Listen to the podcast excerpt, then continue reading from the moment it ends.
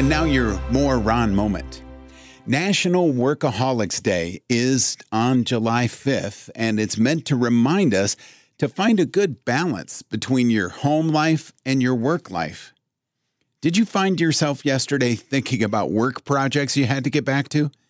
You might be a workaholic. In general, workaholics tend to put work before almost anything else. And that includes, unfortunately, family, friends, and even their own health. As a result, multiple areas of their lives are affected negatively. So on National Workaholics Day, we're reminded to make sure to take care of ourselves outside of work as well. And that's your More Ron moment.